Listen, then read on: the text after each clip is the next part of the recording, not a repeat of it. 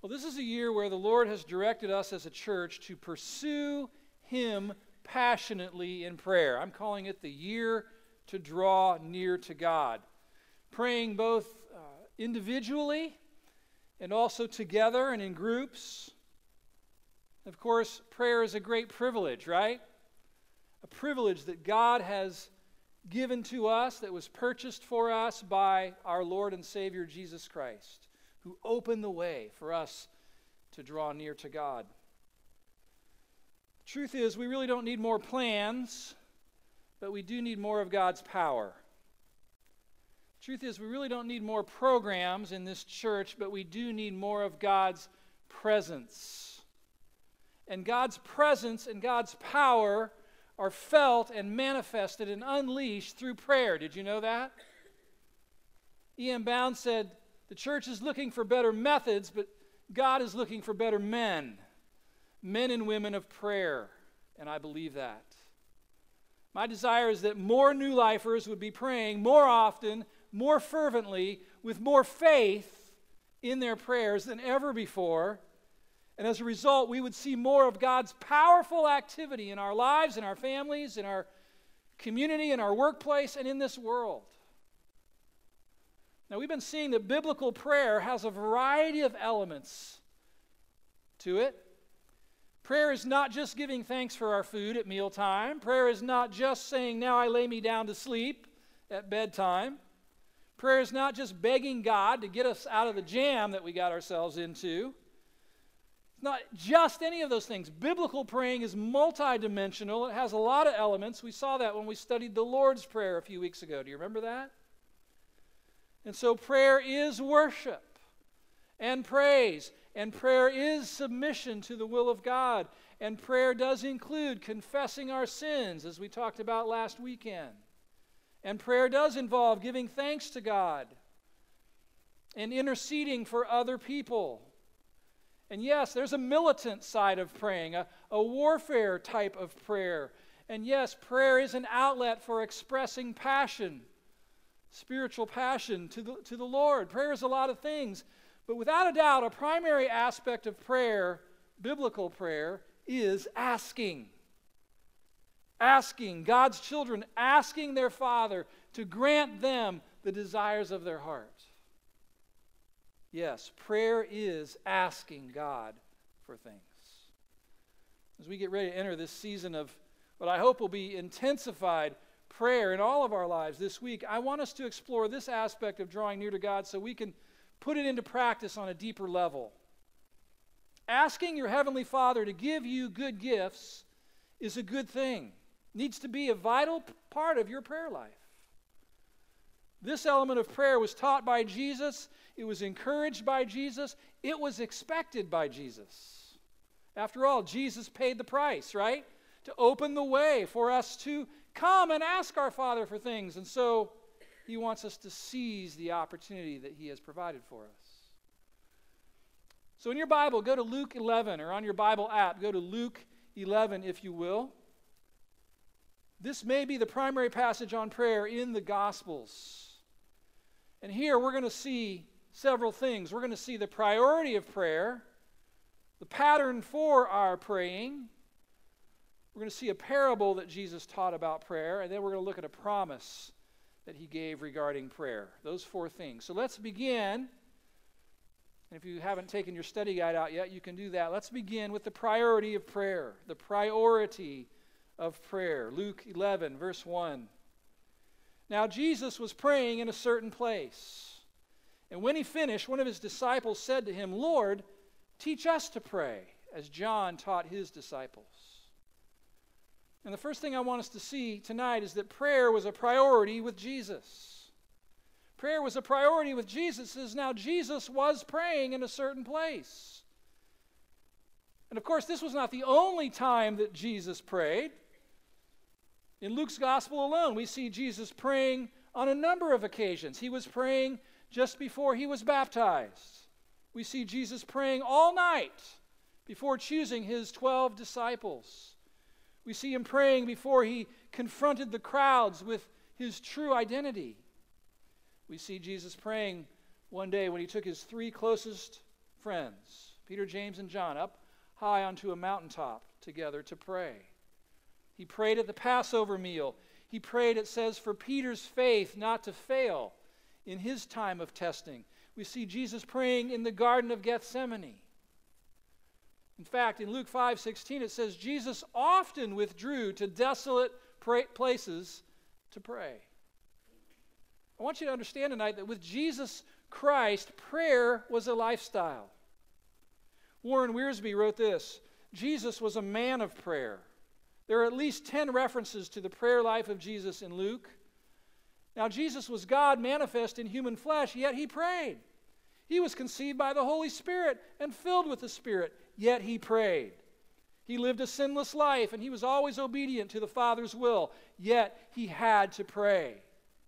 He had the power to perform miracles, yet he needed to pray. If Jesus had all of this in his favor, and yet he had to pray, how much more do you and I need to pray? Good point.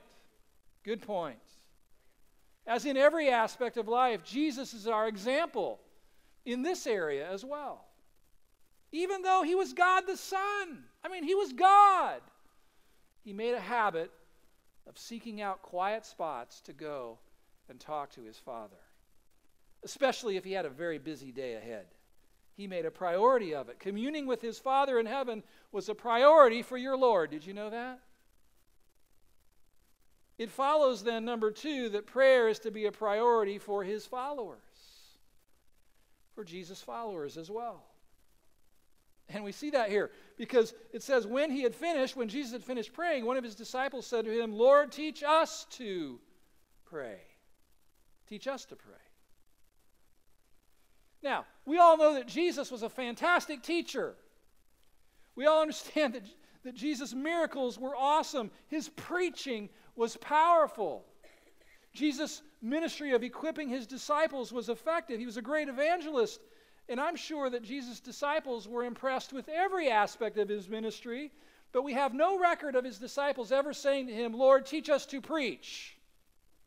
Or, Lord, teach us to perform miracles like you do, or teach us to evangelize like you do. The thing that they saw in Jesus' life that they most wanted for themselves was his prayer life. Think about it. After they watched and heard Jesus pray, they said, Lord, teach us to pray. And I think what they were saying is, teach us to pray like that, like you just prayed. We want to talk to God. We want to connect with God like you do. Teach us to pray. I believe that to really be a devoted follower of Jesus is to be becoming a person of prayer. I don't think there are any exceptions. Not that I know of. The book of Luke is full of references to Jesus praying, but did you know that the book of Acts is filled with references to Jesus' followers praying?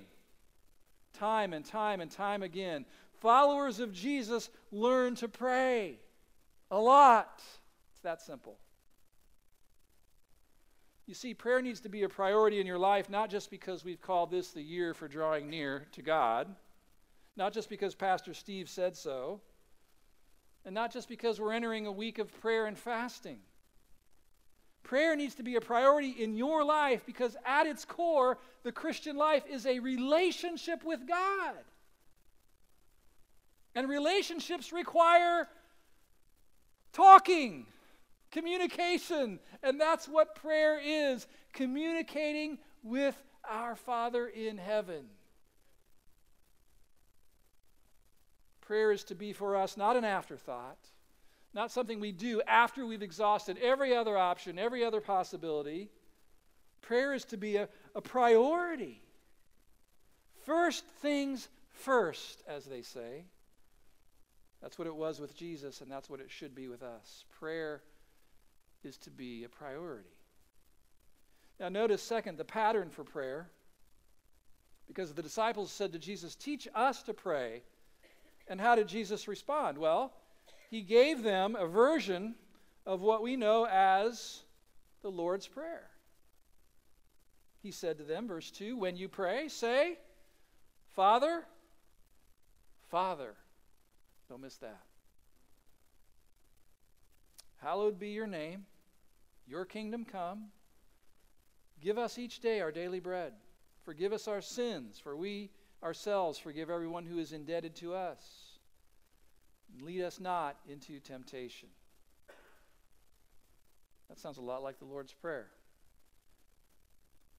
It's a different version than the one we looked at a few weeks ago in the book of Matthew. This version's a bit shorter. And maybe you say, well, why are there two versions? Well, that's simple. Jesus taught about this on more than one occasion. He taught it on multiple occasions. And each time he did, he would modify it slightly to fit whatever purpose he had for that particular situation or that particular occasion. We've already mined the depths of, of this prayer. What I want you to see today is really only one thing, and that's this it's all about asking. Did you notice that?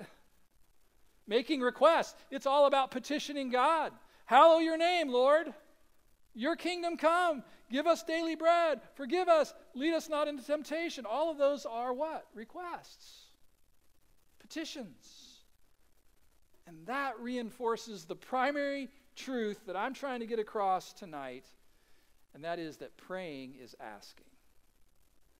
Praying is asking. Asking.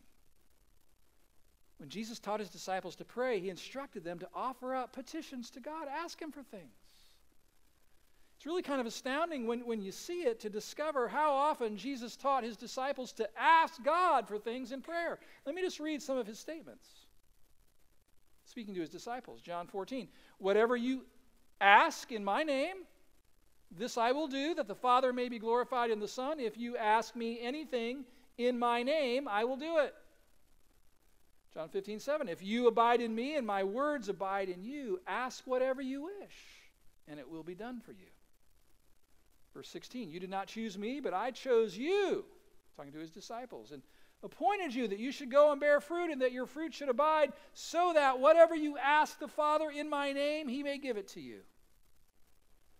Mark 11, 24, therefore I tell you, whatever you ask in prayer, believe that you have received it, and it will be yours. John 16, 24, until now you have asked nothing in my name. Ask, and you will receive that your joy may be full. Listen, prayer is not only asking, but prayer is asking. Have you ever noticed in the Bible that when people called out to Jesus, they almost always asked him for something? Think about it. Lord, save me. Have mercy on me. Lord, I want to see again. Help my son. Heal my son. Remember me when you come into your kingdom. Praying is asking. Yes, it is asking. But note this second prayer is asking that is aligned with the will of God. It's asking that is aligned with God's will. You probably felt it when I was reading those prayer promises. There's a condition that Jesus applied to our asking, isn't there? He said, Ask in my name. He said, Ask believing in faith. He said, If my words abide in you, then ask whatever you wish. And so, this also is one of the main insights from the Lord's Prayer. Get, getting our, our hearts in sync with the heart of God needs to come before asking Him for things. So, the way I like to say it is alignment precedes asking. Alignment precedes asking. Because that's when his burdens become our burdens. That's why the Lord's Prayer starts out by calling out for God's name to be hallowed, right? God's kingdom to come, God's will to be done. Those first three petitions serve to bring our hearts into alignment with what is most important to God. And once we've embraced that, then we're ready to petition Him for what we need provision, forgiveness, direction, protection. But now, with the right motives, with the right heart, alignment, alignment with the heart of God precedes asking. That's what Jesus was saying. That's what asking in his name means. It means asking for things that he would ask for and with his authority. You say, okay, but, but I, am familiar with the Lord's Prayer, but I'm not sure what to ask for, what else to ask for beyond those things that, that's in alignment with God's will. Well, let, let me share a principle with you. You think about it like this if it would be good for you to have, then it would be good for you to ask God for. Simple, right? If it would be a good thing for you to have, a, thing that, that a good dad, a good father would likely give, then it's okay to ask for it.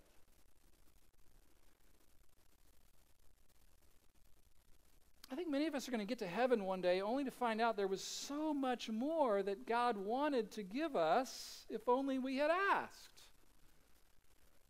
That's what his brother said. You have not because you ask not.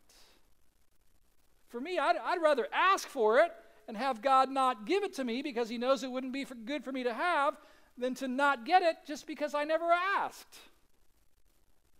I don't want to walk through the, the, the the warehouse of heaven one day and see all these shelves lined with things. It's like, yeah, I had those for you, just never asked.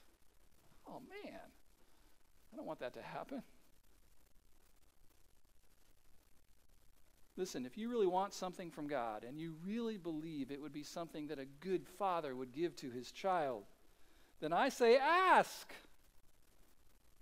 I mean, if your motives are selfish, or if, or if it really would not be a good thing for you in his estimation, or if it's not the right timing, I believe a good father is going to make those things apparent to you as you continue praying and asking. He's a good father. So I say, just go ahead and ask. disciples asked Jesus to teach them to pray. And so he gave them the Lord's Prayer as a pattern for their praying, for their asking. Then he told a story, he gave them a parable, which contains some rich truth, a parable of prayer. It went like this. And he said to them, Which of you who has a friend will go to him at midnight and say to him, Friend, lend me three loaves, for a friend of mine has arrived on a journey and I have nothing to set before him? And he, this is the neighbor friend, will answer from within, Don't bother me. The door is now shut. My children are with me in bed. I cannot get up and give you anything. Verse 8 Jesus said, I tell you, though he will not get up and give him anything because he is his friend, yet because of his impudence, he will rise and give him whatever he needs. Now, this is interesting. Jesus concocts this hypothetical scenario to teach some truths about prayer, which he did in another place in Luke 18. And both of these stories about prayer have a little twist at the end. And as I read through this, several truths about prayer stood out. I, I think these are the things Jesus wanted to convey. First, isn't it obvious through this story that, that prayer involves asking God to meet people's needs? I think this is a key element of drawing near to God. When Jesus told a story about prayer, it was about a man going over and asking his neighbor for something that would meet a need. I think the point's pretty obvious. Just like this man asked his neighbor for some bread in order to feed his unannounced house guest, so we can go to God and ask Him to meet people's needs too. I do that all the time. And I know many of you do that as well. God, Father, meet this need, meet this need, come to this person, be for them what they need. He's telling us that our Lord is a great need meter. He's a great need meter in so many ways. And somehow, some way, our prayers, our petitions move him to act and increase his need meeting activity in people's lives. Don't ask me to explain that. I can't. I just know that it's true. And it tells me that we have a great privilege. A great privilege in prayer.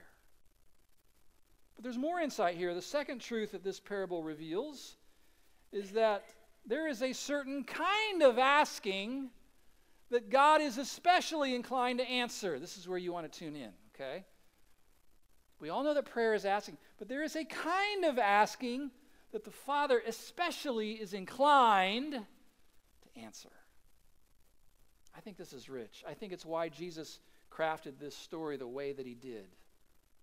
Let's ask what kind of asking moves God to respond? First, asking that is based on relationship. Don't miss this. Don't miss this. There was a quality, think of the story now. There was a quality of relationship that this fella assumed that he had with his neighbor because he calls him what? Friend. I think without that basis, he never would have risked it. You wouldn't do this with, with a stranger, would you? would you go up to a, the porch of a stranger and beat on their door at midnight and start yelling at them on the second floor that you needed something? No, you wouldn't do that with a stranger.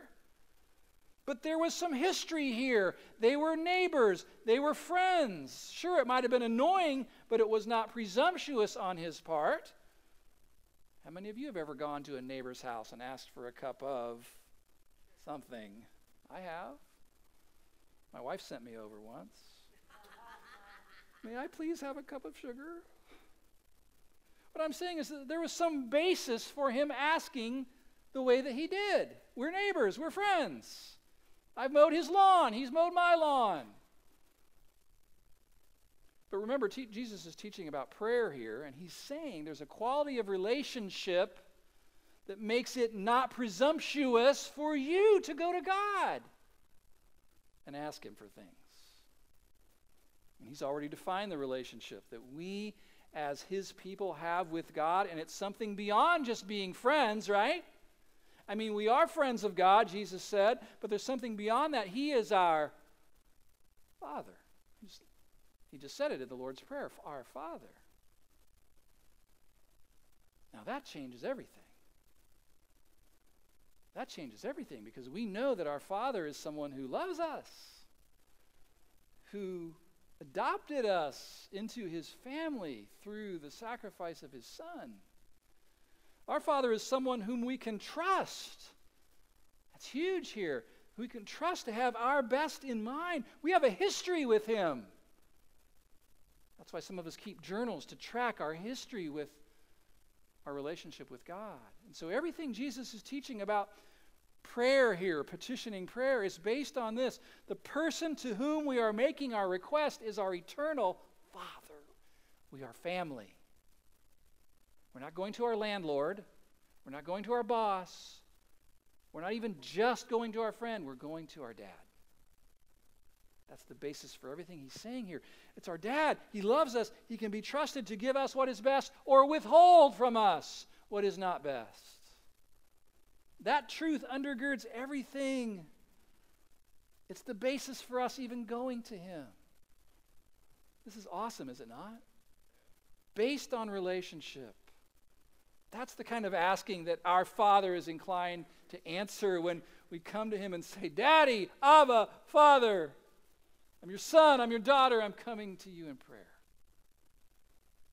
Next, notice the guy who made the, the ask. Second was brimming with confidence. Friend, lend me three loaves. Tells us something. Tells us that he was confident that his neighbor friend had bread in the house. Tells us that he was confident that his friend would likely give him some bread if he asked. There's confidence here. Let me ask you something. Do you believe that God has the bread? Do you really believe down deep in your bones that God has what your friend needs, what your son or daughter needs, what you need? Do you believe that He not only can, but wants to answer your prayers because He's your dad? Are you praying with faith and confidence? That's the kind of praying that moves our Father to act, to meet needs. Brimming with confidence. Third, note that his request, or in his request, he was being specific. He was being specific. Lend me, what do you say? Three loaves. He did not go next door and say, Bless me, please. He did not say, Can I have some food? Do you have any bread? His petition was very specific lend me three loaves. You know what? Specific requests can receive specific answers. If you're not seeing any answers to prayer in your life, it could be because you're not asking for anything really specifically. I guess it's okay to pray that God would generally bless someone. I've prayed that way. But that's kind of a vague, general prayer, isn't it? I mean, how can you tell if it's been answered? Well, they're still alive, so I guess God answered my prayer. He blessed them with life. That's true. But maybe there's a specific way that God wants to bless them. If you would listen to God first, you could pray in a more specific way for what they need. I wrote down this specific asks get specific answers number of years ago, I thought about this. We had some transition. We went through a season of transition on our leadership team here at this church. And uh, Darcy remembers this. I remember it hit me, this was like 12, 13 years ago. It hit me one day that we had six open positions here that needed to be filled fairly quickly, and it was my job to fill them. To get the right people in the right roles so that ministry could continue unhindered and uh, I had been taught this principle about being specific in my prayers, so I began to go to my Father in heaven and ask Him very specifically God, Father in heaven, I need six people. I need the right people with the right qualifications, and I had an idea of what those should be, to fulfill these six roles, and I need, when I ask them, for them to say yes. And I started to pray. And I prayed. And I asked him before I asked anybody else. And I was looking back through one of my journals the other day, and I saw, and God reminded me, that within two months, God had specifically answered my prayer by clearly showing me who He had in mind for each of those positions. And when I asked each of them, all of them said yes. It was a specific request and I got a specific answer, and I wrote it in my journal so that it would remind me Steve, when you're asking God for things, ask for specific things. Three loaves, six people. And you know what? What happened is my faith was increased. Okay, I can ask you for things. The asking that our Father loves to answer is based on relationship, it's brimming with confidence, it's being specific in our requests. And then, number four, just like in the story, it's bent on blessing others. Bent on blessing others. Hey, neighbor, a friend of mine has just arrived. He's on a long journey and he showed up, and I don't have anything for him to eat. Lend me three loaves so that I can feed my unannounced house guest. It was bent on blessing others. You see what, see what I'm saying here? Now, don't get me wrong, it's not wrong to pray for yourself. It's okay. You need prayer. I need prayer. And we're going to explore how to, play, how to pray biblical prayers for ourselves in a couple of weeks. But the prayer of mine that God loves to answer doesn't have me as the end game. It doesn't have my comfort or my convenience as the end goal. No, it, it goes through me to bless other people. Do you see that from this story? So, this is asking on behalf of others, other people who don't yet have what they really need from God. That's kind of the point of the story, isn't it? You see, selfish praying. Anybody ever prayed selfish prayers? Yeah. Selfish, fleshly praying doesn't really stir up the, the prayer answering instincts of our Father. Again, that's what James, his brother, was trying to get across when he wrote, When you do ask, you do not receive because you ask with wrong motives that you may spend what you get on your pleasures. But the prayers our Father loves to answer are those that are aimed at seeing others receive what they need from God so that they'll end up seeing Him more clearly and knowing Him better and praising Him with a fuller heart. We see this over and over again in the prayers of the Bible, especially the prayers of the Apostle Paul. Check them out. They were all for the benefit of others. God loves to answer our petitions that are bent on blessing other people. Do you see this? One more. The kind of prayer that God loves to answer is the prayer that is boldly and shamelessly persistent. Boldly and shamelessly persistent. It says, Because of his impudence, he will rise we're back to the story again. You know, so this guy's in bed, it's midnight. Honey, is that someone knocking at the door? Yeah, uh, it's Jack. It's the neighbor. What's he want? He's yelling, he wants, he's asking for three loaves of bread. Well, it says, even though he won't rise and give him because he's his friend, because of his impudence, he'll get up and give him whatever he needs. That word translated impudence is an interesting word. It has two meanings shameless and persistent. Pounding on your neighbor's door at midnight to wake him up because you need something from him is a pretty shameless act, wouldn't you agree? And continuing to pound away until he finally gets up and comes to the door and says, Here's your three loaves. That is shameless persistence.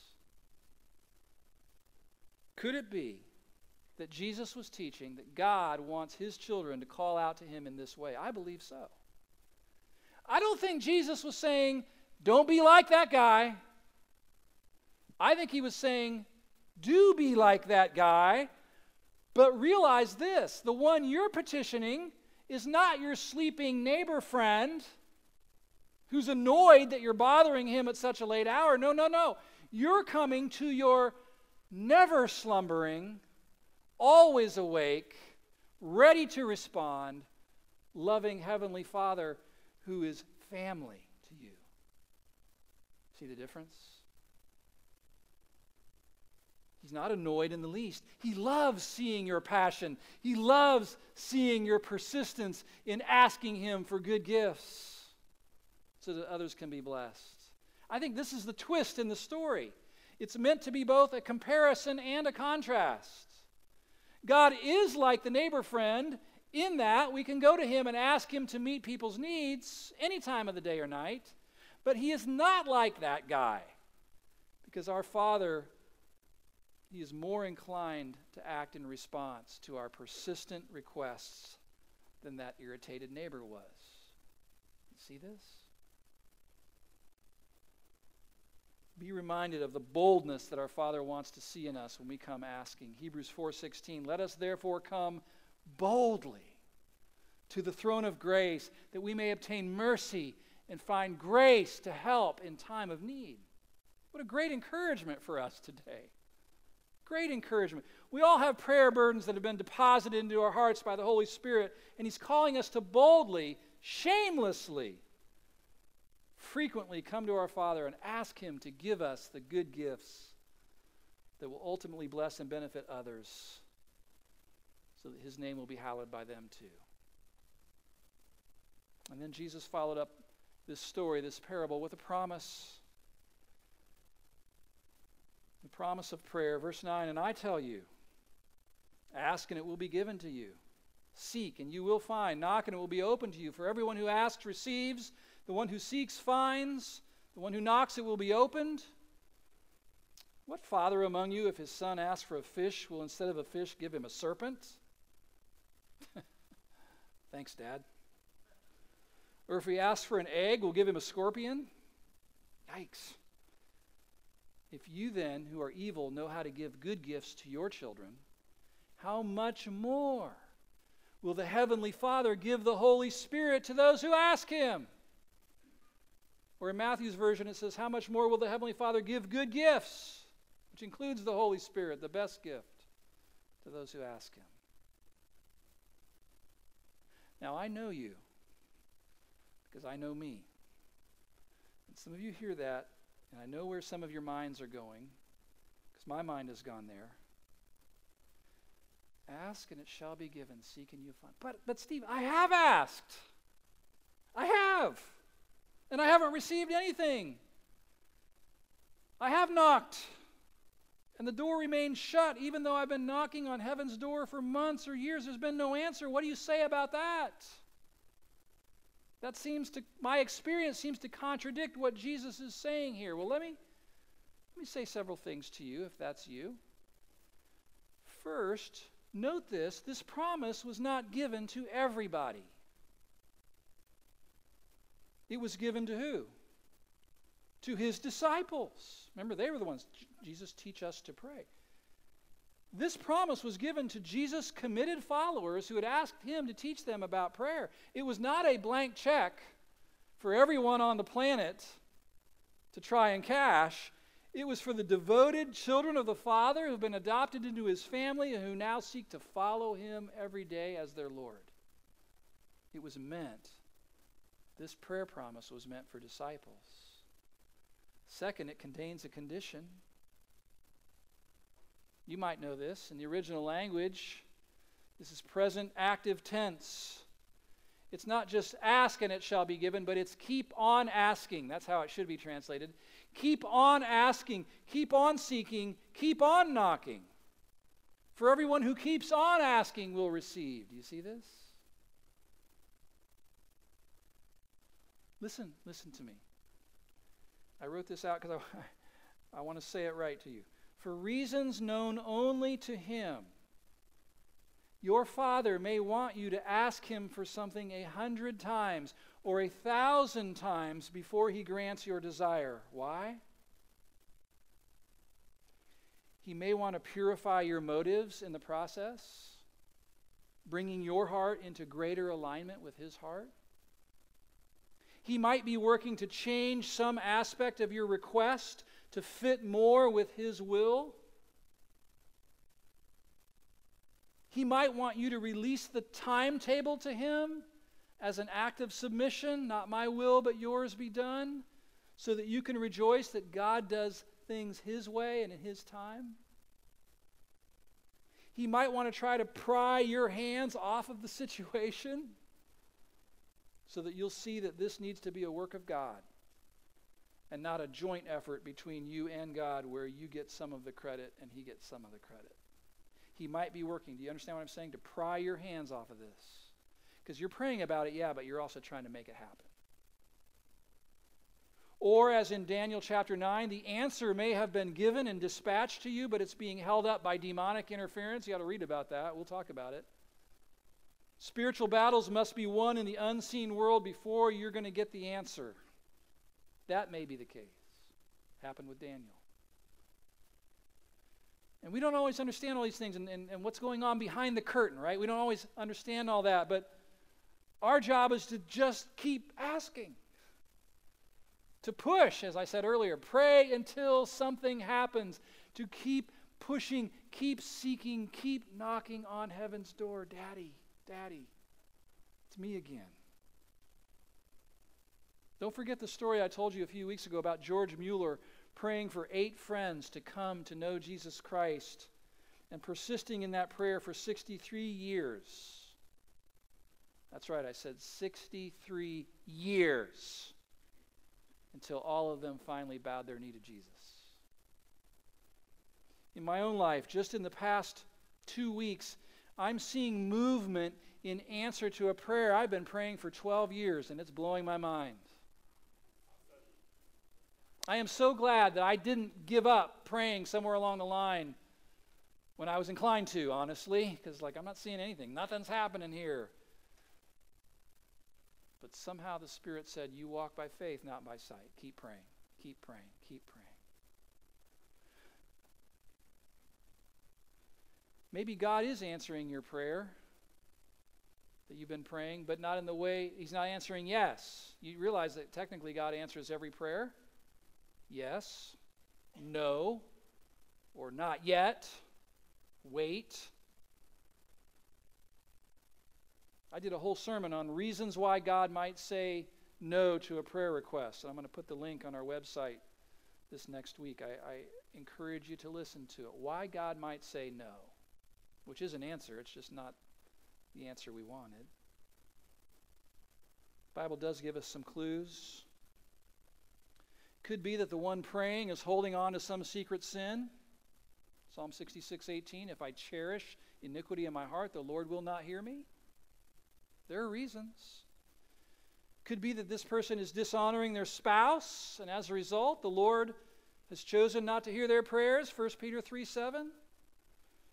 It may be that what they're asking for might actually turn out to be harmful to them, like a scorpion.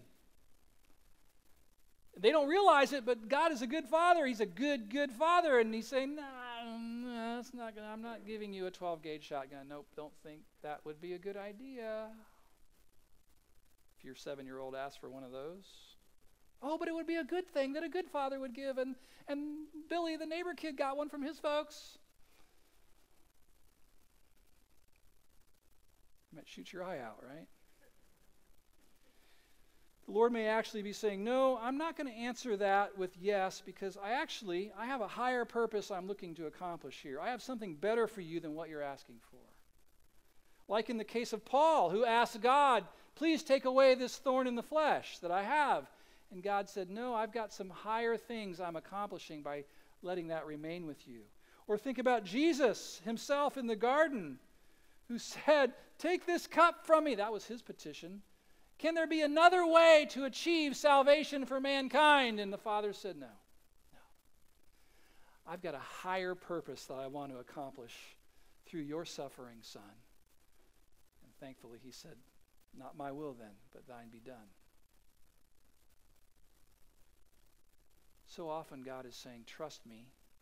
You know, what's more revealing than, than when God says yes to your prayer is when God says no to your prayer. That's more revealing about where you are with God. Because the question is do you trust Him? Do you trust Him that He knows best, that Father knows best? There are good reasons that a good father might say no to a request that you've been making. But again, I say if you really, sometimes we don't know if it's no or not yet, right? We just know it's not happening. And so I say, if you really believe down deep in your heart that what you desire would be a good thing for you to have and would bring God glory and would bless other people, then I say, keep asking, keep seeking, keep knocking, pray until something happens, especially if you're praying for someone's salvation or someone to return to the Lord who's wandered away from Him. I mean, the Lord wants that. Don't stop, keep praying. Just say, Father, it's me again me again, your son, your daughter. I'm here again. I'm asking you for this. Why would you not grant me this request, gracious Father? It's a good thing. Do it for your great name's sake. Give me yet another reason to brag about you to other people. Yeah, I was praying about this thing, and God did it. Didn't look like it was going to happen. Seemed impossible. Looked like a big mountain. God moved it. Give me yet another reason to praise you to others, God. Grant me the desire of my heart because I believe you put it there in the first place. I believe it's the desire of your heart, too. The great prayer warrior George Mueller wrote this Many and great may be the difficulties. Thousands and tens of thousands of prayers may have to ascend before the full answer is obtained, much exercise of faith and persistence may be required, but in the end, it will again be seen that his servant who trusted in him has not been confounded. God will hear and God will answer. Amen.